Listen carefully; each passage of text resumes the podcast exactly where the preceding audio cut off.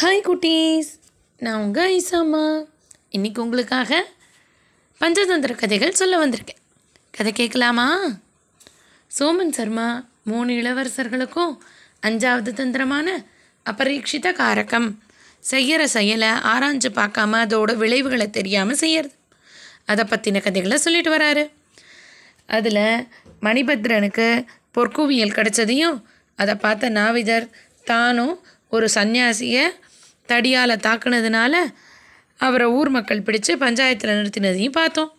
அங்கே அந்த பஞ்சாயத்து தலைவர் விவசாயியோட மனைவி கீரிப்பிள்ளை கதையை சொல்கிறாரு அந்த விவசாயியோட மனைவி பேராசைனால் தலையில் சக்கரம் சுற்றினவர் கதையை சொல்கிறாங்க அந்த தலையில் சக்கரம் சுற்றினவர் தங்கம் எடுத்தவர்கிட்ட தன்னோட கஷ்டத்தை சொல்லி புலம்பிக்கிட்டு இருக்காரு. அப்போ தங்கம் எடுத்தவர் தலையில் சக்கரம் சுற்றினவரை பார்த்து என்ன பண்ணுறது நீயும் அந்த பண்டிதர் ஏழை கண்ட கனவு மாதிரி நிறையா பகல் கனவு கண்டுட்ட. அதனால தான் இப்போ நீ கஷ்டப்படுற அப்படின்னு சொல்கிறார் இதை கேட்ட சக்கரம் சுற்றினவர் அது என்ன? ஏழை கண்ட கனவு அது என்னன்னு சொல்ல அப்படின்னு சொல்கிறார் உடனே தங்க எடுத்தவரும் அந்த கதையை சொல்ல ஆரம்பிக்கிறாரு. ஒரு ஊரில் ஒரு ஏழை வாழ்ந்து வந்தார். அவர்கிட்ட எந்த நிலப்புலனோ செல்வமோ இல்லை. அதனால் தினமும் அந்த ஊரில் இருக்க மக்கள்கிட்ட கொஞ்சம் அரிசியெல்லாம் பிக்ஷை வாங்கி அந்த யாசகத்து மூலமாக வந்த அரிசியில் தான் சமைச்சு சாப்பிட்டு வாழ்ந்து வந்தார். அவருக்கு என்னைக்கெல்லாம் நிறைய அரிசி கிடைக்குதோ அன்னைக்கு தன்னோட சாப்பாட்டு தேவைக்கு போக மீதியை ஒரு பானையில் போட்டு சேமித்து வந்தார். அந்த ஏழை என்ன பண்ணினாருன்னா ஒரு நாள் இதே மாதிரி யாசகம் வாங்கிட்டு வந்து அதில் நல்லா சாப்பாடை சமைச்சு சாப்பிட்டுட்டு மீதி அரிசியை அந்த பானையில் போட்டார். அப்போ அந்த பானை நிறையிற மாதிரி இருந்துச்சு. அதை பார்த்த அந்த ஏழைக்கு ரொம்ப சந்தோஷம். அந்த பானையை மூடி வச்சுட்டு அந்த பானைக்கு பக்கத்தில் குடிசையில் நல்லா படுத்துக்கிட்டார். படுத்துக்கிட்டே கண்ணை மூடிக்கிட்டே அவராக யோசிக்கிறார். இந்த பானை இன்னும் கொஞ்ச நாளில் நிரம்பிடும். இந்த பானை முழுக்க நிரம்பினோன்னு அதை எடுத்துக்கிட்டு போய் சந்தையில் அதை விற்று அது மூலமாக ஒரு நல்ல ஆடாக வாங்குவேன். அந்த ஆடு நிறைய குட்டி போடும். இந்த ஆடியும் குட்டியும் விற்றுட்டு ஒரு பசுமாடு வாங்குவேன். அந்த பசுமாடும் நிறைய குட்டிகள் போடும். அந்த பசுவோ கண் எல்லாத்தையும் விற்று பசுவோட பால் எல்லாத்தையும் விற்றுட்டு ஒரு குதிரை வாங்குவேன். அந்த குதிரையை வாங்கினா அதுவும் நிறைய குட்டிகள் போடும். ஒவ்வொரு குதிரை குட்டியும் விற்று நான் நிறைய காசு சம்பாதிப்பேன். அதுக்கப்புறம் ஒரு நல்ல பெரிய வீடு கட்டுவேன். ஒரு நல்ல பெண்ணாக பார்த்து திருமணம் பண்ணிக்குவேன். எங்கள் ரெண்டு பேருக்கும் ஒரு அழகான குழந்தை பிறக்கும். அந்த குழந்தைய நான் தூக்கி வச்சு கொஞ்சிற போது அந்த குழந்தை என்னை இப்படி உதைக்கும் இப்படி நினச்சிக்கிட்டு அந்த ஏழை அந்த பானையை காலால் எட்டி உதச்சிட்டாரு. அதனால் அந்த பானை உடஞ்சி அதில் இருந்த அரிசியெல்லாம் கீழே கொட்டி வீணாக போயிடுச்சு. அந்த ஏழை ரொம்ப வருத்தத்தோட எல்லா அரிசியும் வீணாக போயிடுச்சேன்னு கவலைப்பட்டார். இந்த கதையை தங்க எடுத்தவர் சக்கரம் சுத்தினவர்கிட்ட நீயும் இதே மாதிரி தான் இன்னும் இந்த மலைக்கு பேரில் போனால் நிறைய காசு வரும் நிறைய காசு வரும்னு நினச்சிக்கிட்டு போய் இப்படி கஷ்டப்படுற அப்படின்னு சொன்னார். சக்கரம் சுத்தினவர் ஆமாம் நண்பா நீ சொன்னது சரிதான். என்ன தான் வரம் கிடச்சா கூட அதை சரியாக பயன்படுத்திக்கலைன்னா என்ன மாதிரியும் அந்த நெசவாளி மாதிரியும் தான் கஷ்டப்படணும் அப்படின்னு சொன்னார். இதை கேட்ட தங்க எடுத்தவர் அது என்ன? நெசவாளி கஷ்டப்பட்ட கதை? அதை கொஞ்சம் சொல்லு அப்படின்னு கேட்டார்.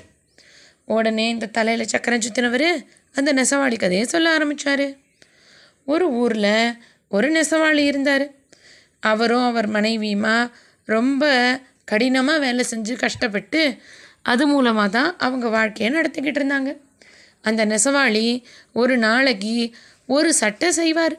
அந்த சட்டையை விற்று அதில் வர்ற காசை வச்சு அவங்க வீட்டுக்கு தேவையான மளிகை சாமான் காய்கறி எல்லாம் வாங்கி அவங்களோட வாழ்க்கையை நடத்திக்கிட்டு வந்தாங்க. அதனால் தினமுமே அவங்களுக்கு ரொம்ப கஷ்டமாக இருந்தது.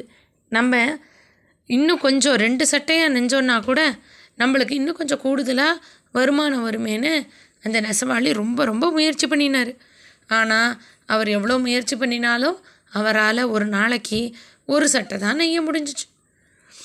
அவர் ஒரு நாள் நெஞ்சுக்கிட்டு இருக்கிறம்போது அவர் நெசவு செய்கிற தறி உடஞ்சி போச்சு.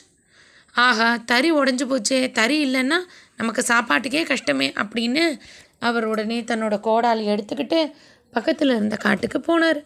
அதுலேருந்து ஒரு நல்ல மரமாக தேர்ந்தெடுத்து அதை வெட்டி அதை வச்சு தறி பண்ணிக்கலாம் அப்படின்னு சொல்லிட்டு காட்டுக்குள்ளே எந்த மரம் நல்லா இருக்குன்னு தேடிக்கிட்டு போனார். அங்கே ஒரு மரம் நல்லா அடர்த்தியாக உயர்ந்து வளர்ந்துருந்தது. இந்த மரம் நம்மளோட நெசவு தறிக்கு ரொம்ப உபயோகமாக இருக்கும். அதனால் இதை வெட்டலாம் அப்படின்னு சொல்லிட்டு தன்னோட கோடாலி எடுத்து அந்த மரத்தை வெட்ட போனார். உடனே வேண்டாம் அப்படின்னு ஒரு குரல் கேட்டுச்சு. இதை கேட்ட விவசாயிக்கு ஒன்றும் புரியல. எல்லா பக்கமும் திரும்பி பார்த்தாரு. ஆனால் யாரையும் காணும். சரி நமக்கு தான் அப்படி தோணுது போல இருக்கு அப்படின்னு நினச்சிக்கிட்டு மறுபடியும் கோடாலி எடுத்து அந்த மரத்தை வெட்ட போனார். மறுபடியும் வேண்டாம் வேண்டாம் பண்ணாத அப்படின்னு சத்தம் கட்டுச்சு. யார் அது? ஏன் இந்த மரத்தை வெட்டக்கூடாது? யாராக இருந்தாலும் நேரில் வாங்க அப்படின்னு விவசாயி தைரியமாக சொன்னார். அப்போ அந்த மரத்துலேருந்து ஒரு பூதம் கீழே தொப்புன்னு குதிச்சுது. இந்த மரம் தான் என்னோடய வீடு. நீ இதை வெட்டக்கூடாது அப்படின்னு சொல்லிச்சு.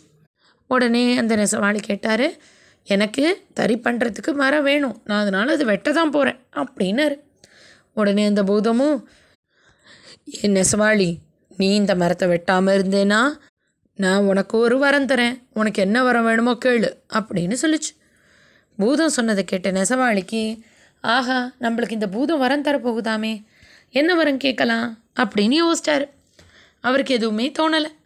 அவர் உடனே சரி நம்ம மனைவி கிட்ட போய் கேட்டுட்டு வரலாம் அப்படின்னு சொல்லிட்டு பூதத்துக்கிட்ட நான் நாளைக்கு வந்து இந்த வரத்தை வாங்கிக்கிறேன்னு சொல்லிட்டு தன்னோட வீட்டுக்கு போயிட்டார்.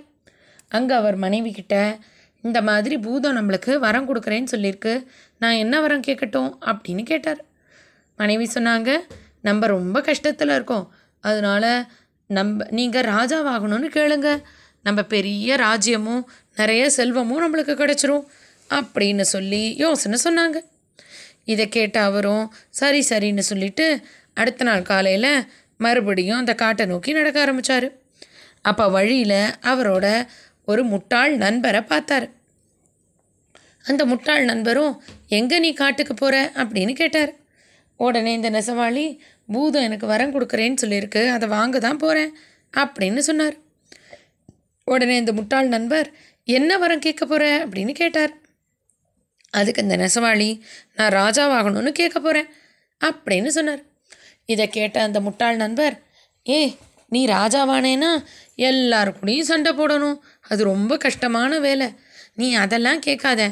நீ இப்போ என்ன ஒரு நாளைக்கு ஒரு சட்டை தான் செய்ய முடியும் தானே கஷ்டத்தில் இருக்கேன் பேசாமல் நீ அந்த பூதத்துக்கிட்ட முதுகு பக்கம் ரெண்டு கண்ணும் ரெண்டு கையும் வேணும்னு கேளு.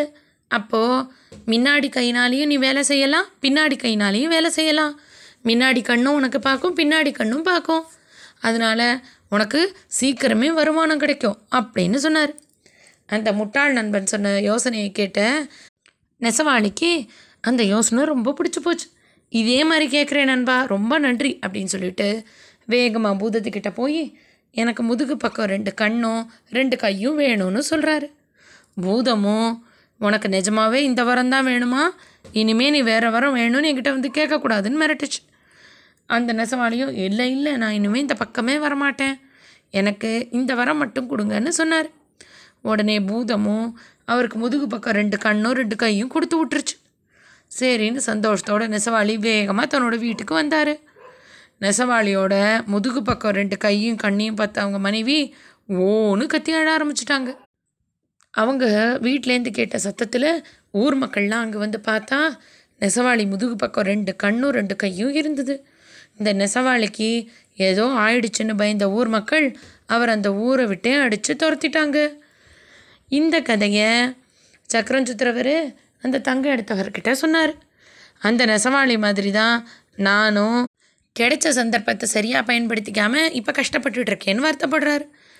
இதெல்லாம் கேட்ட அந்த தங்கம் எடுத்தவர் சரி நண்பா நான் இந்த தங்கத்தெல்லாம் எடுத்துக்கிட்டேன். நான் என்னோட வீட்டுக்கு போகிறேன் அப்படின்னு சொல்கிறாரு இதை கேட்ட சக்கரம் சுத்துறவர் நான் உன்னோட நண்பன் இல்லையா? நீ என்னை இப்படி தனியாக விட்டுட்டு போகலாமா?